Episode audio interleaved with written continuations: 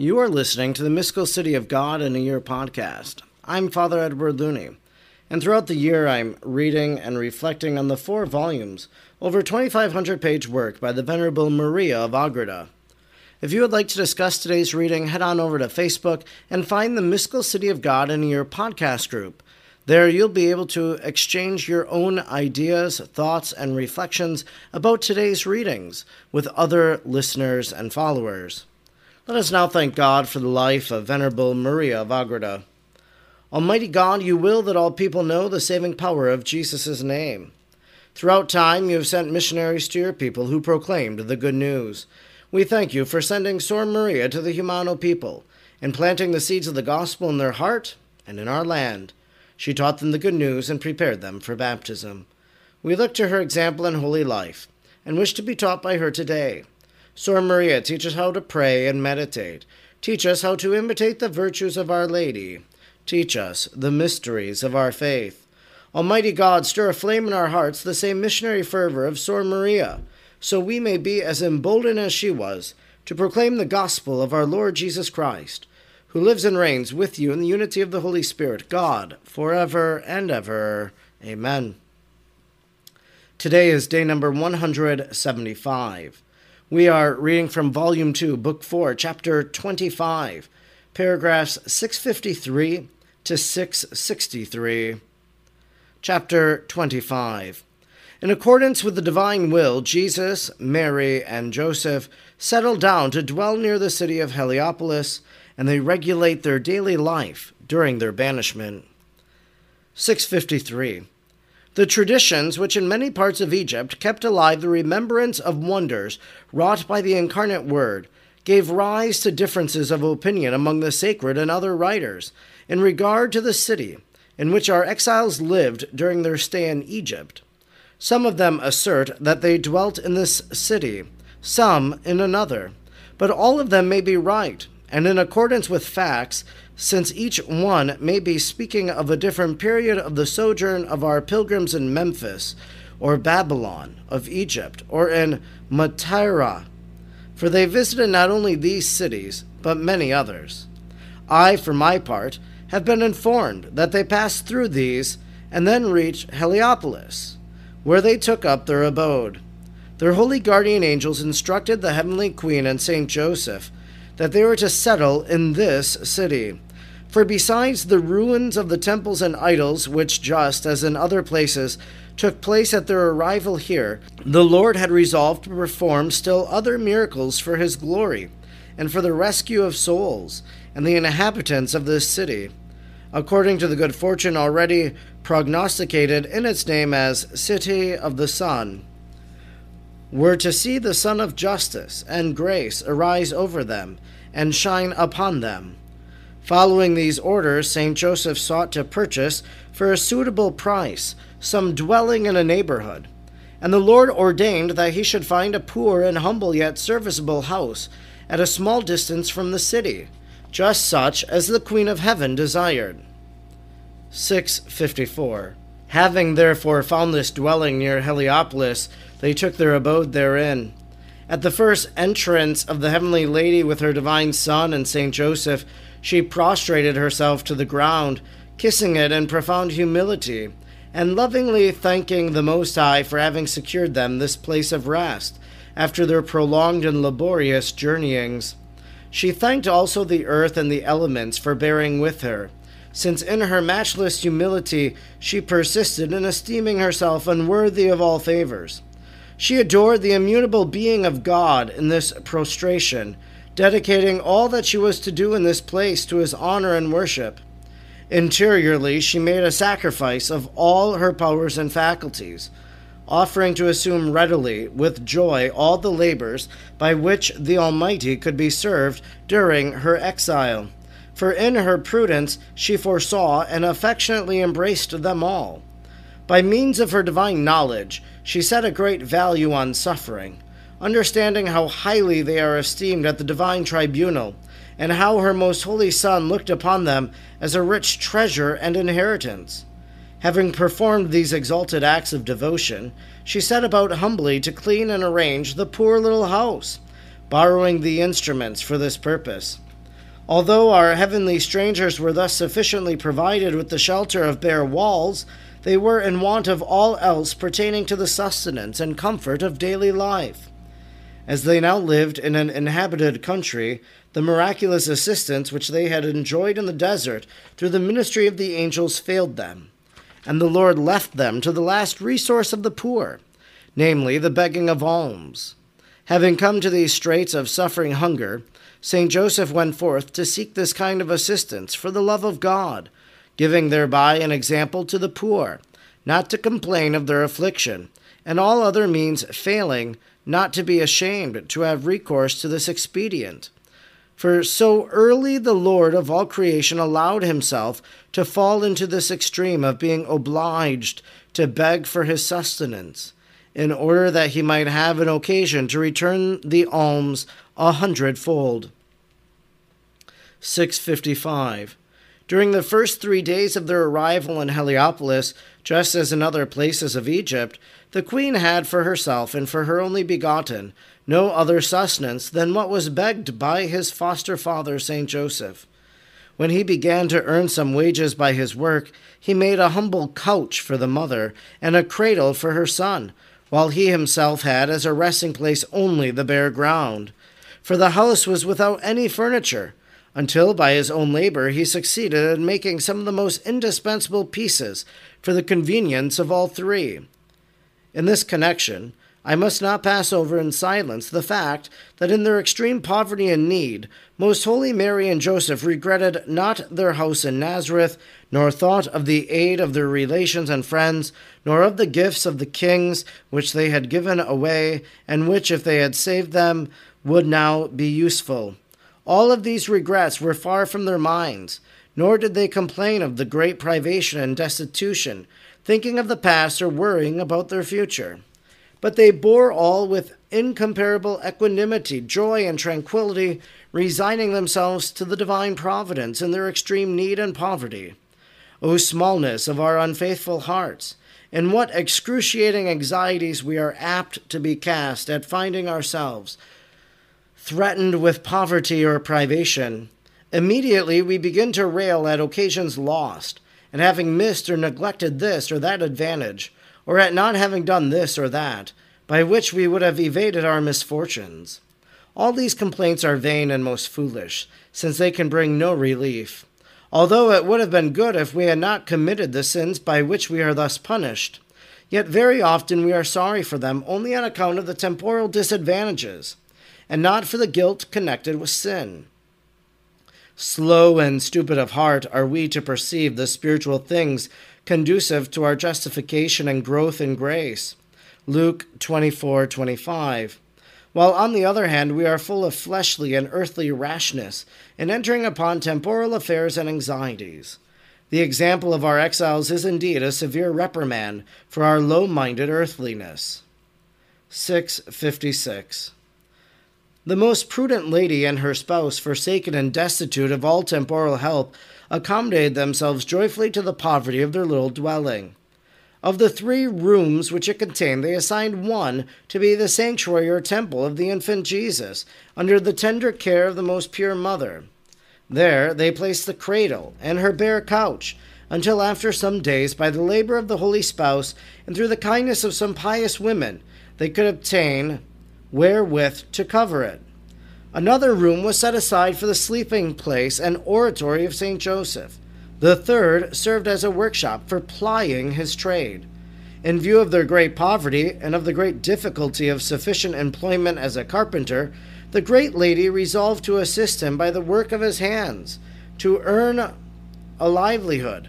She immediately executed her resolve by seeking to obtain needlework through the intervention of the pious women, who, attracted by her modesty and sweetness, were beginning to have intercourse with her. As all that she attended to or bruised herself with was so perfect, the reputation of her skill soon spread about, so that she never was in want of employment whereby to eke out the slender means of livelihood for her son, the true God and man. 657. In order to obtain the indispensable victuals and clothing, furnishing the house ever so moderately, and pay the necessary expenses, it seemed to our queen that she must employ all day in work, and consume the night in attending to her spiritual exercises. This she resolved upon not for any motives or gain, or because she did not continue in her contemplations during the day, for this was her incessant occupation in the presence of the infant God as I have so often said and shall repeat hereafter.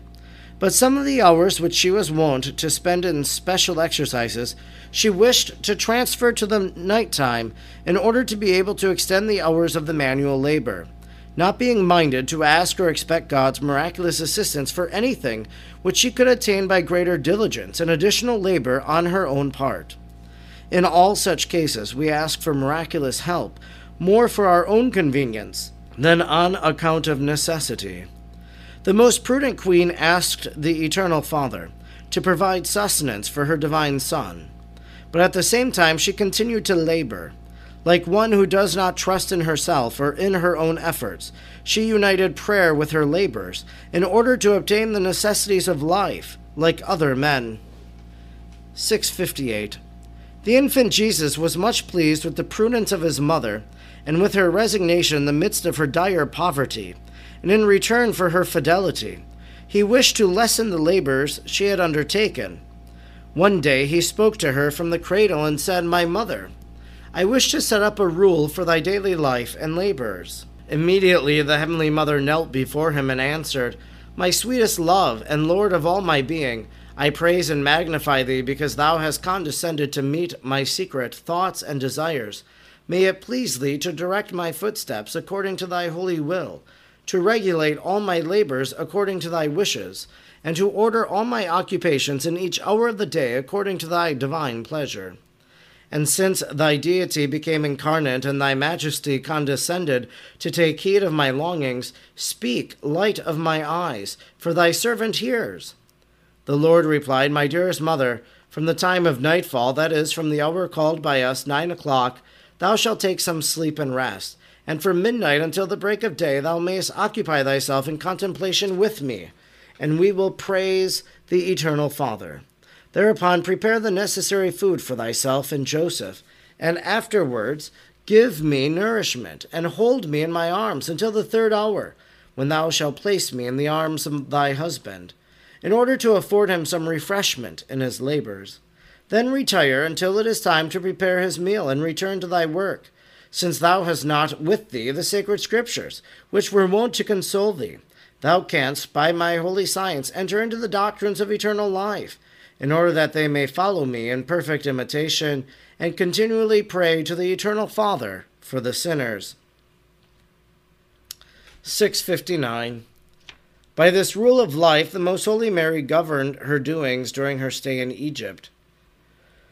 Every day, three times, she nursed the infant God at her breast.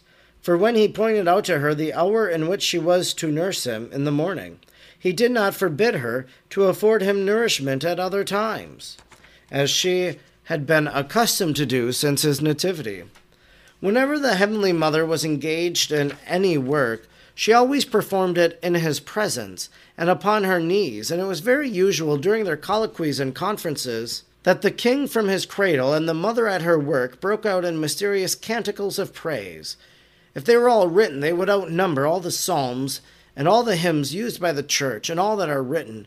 For there can be no doubt that God conversed with the source of his humanity, his most blessed mother, in a more exalted and wonderful manner than with David, Moses, Mary, Anne, and all the prophets. By these hymns, the Heavenly Mother was continually filled with new influences of the divinity and new longings to be united to the unchangeable being. For she alone was the phoenix, which could be renewed in this conflagration, and the royal eagle, which could penetrate into the ineffable light and soar from height to heights, whither no other created being could venture to wing its flight. She fulfilled the end for which the divine word had assumed flesh in her virginal womb, namely to draw on and elevate the rational creatures to the divinity, as she was the only creature which did not present the hindrance of sin and in its effects, nor from disordered passions and appetites, but was free of the downward tendency of our earthly nature.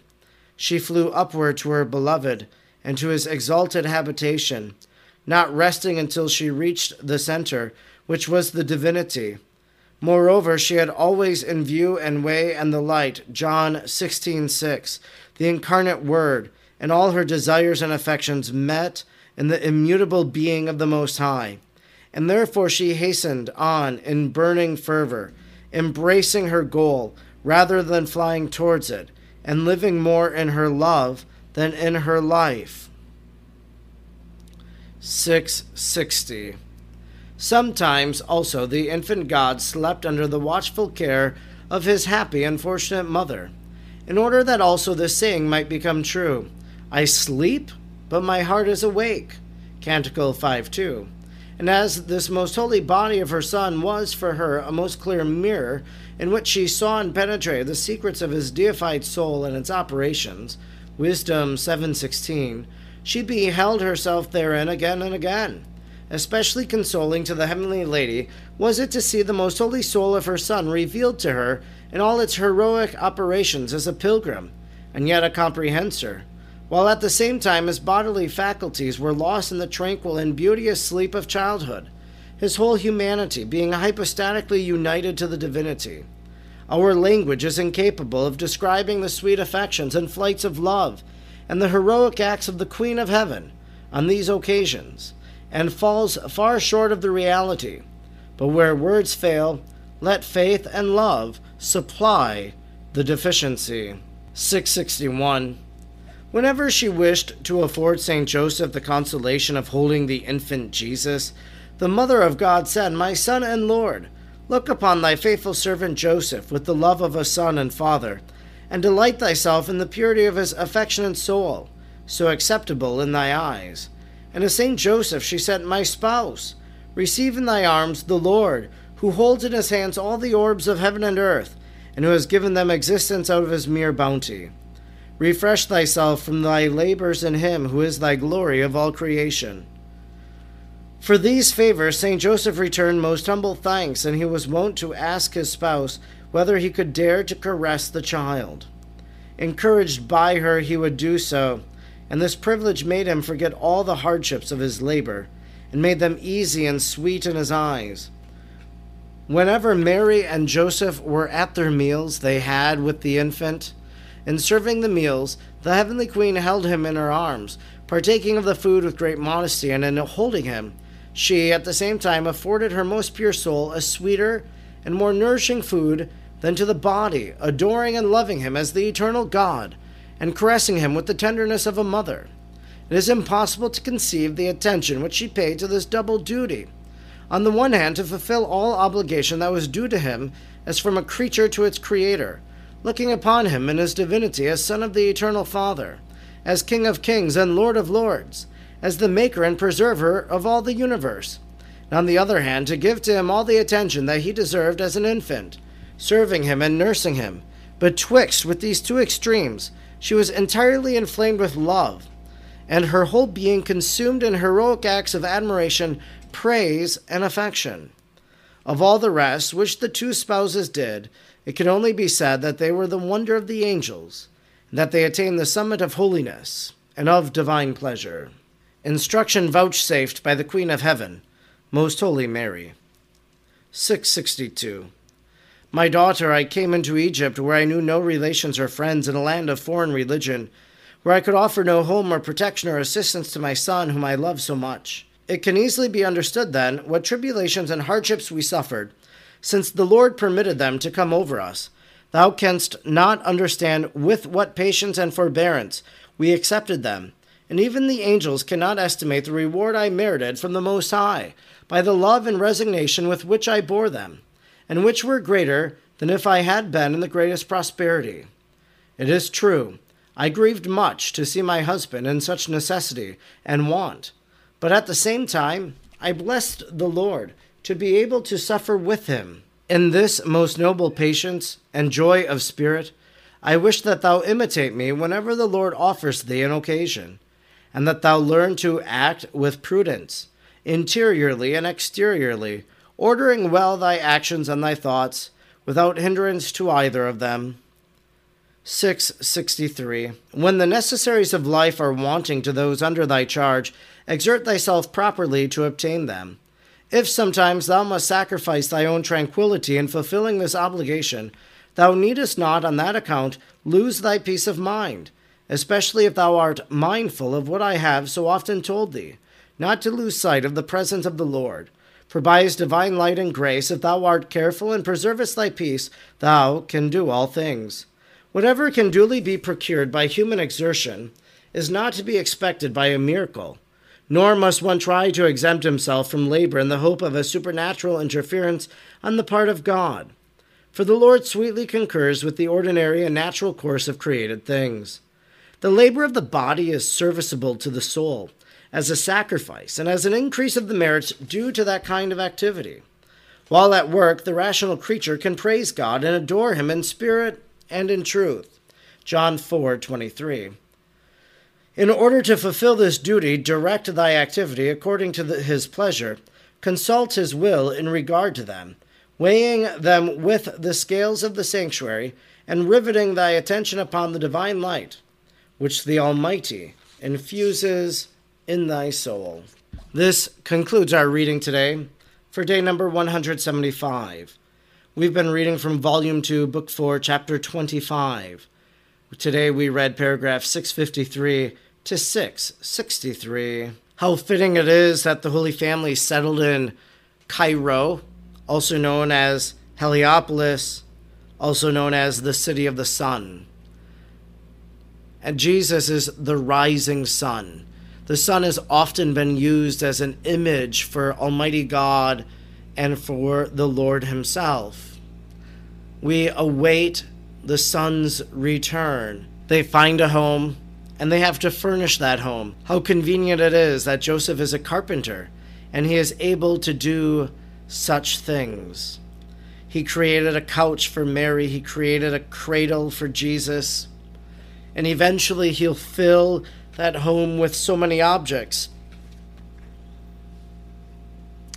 And it says that his craftsmanship was quite fine, spectacular made me wonder you know, they're going to leave Egypt at some point. They're going to return back home to Nazareth. I'm sure that's the next volume that will begin soon. And I wonder, well, what did they do with all that furniture then? Did they sell it? Something to think about, wonder about, and maybe we'll get our answer here uh, in readings in the future. The other thing that I kind of found peculiar in our reading was that in this connection, I must not pass over in silence the fact that in their extreme poverty and need, Most Holy Mary and Joseph regretted not their home in Nazareth, nor thought of the aid of their relations and friends, nor of the gifts of the kings, which they had given away, and which, if they had saved them, would now be useful. Because I had often heard it said that the gold that they received, that they would have used that to pay for their livelihood in Egypt to get their feet settled and going. Now, of course, that was a small t tradition. That was just something I heard people speculate about. And we get a different version from Maria of Agreda that in their generosity they gave away all of those things. I thought it interesting also to learn of the work that Our Lady did that she was an individual who was able to use a needle and that she created many fine things uh, with that task at hand. And think about what Our Lady did as she worked. She thought about the things of God. We all work ourselves, and do we allow God to be a part of that work? Do we think about that work in the context of faith? Do we lift our minds and thoughts to heaven at times? She's able to incorporate that as she goes about her day. How can you, like Mary, contemplate during the day as you carry out your tasks? And then Jesus tells Mary to set up a rule of life, kind of telling her the different things that she's supposed to do throughout the day. Do you have a rule of life? I think especially it's important to say, these are the things I want to do today as I pray. I want to pray in this way. So that then you can look back and say, well, I did pray in that way that I wanted, in the way that God has asked me to. I lived my life in a wholesome way. That's what a rule of life says and does. Maybe sketch out just a idea of what your day might look like. Is there reading sometime? Do you read in the evening? Of course, we're reading a spiritual book. You're listening to it, maybe reading along as well. When do you do that? Do you do that in the morning? Do you do that in the evening? But to have that rule of life and to allow that to guide you in everything you do in your own personal life. And when you create that rule of life, give it to the Lord and say, Lord, is this how you want me to live? And the Lord surely will confirm or tell you where things need to change. I'm Father Edward Looney, and throughout the year I'm reading and reflecting on the four volumes in the Mystical City of God.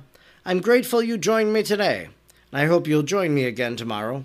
Until then, may God bless you, and Mary pray for you.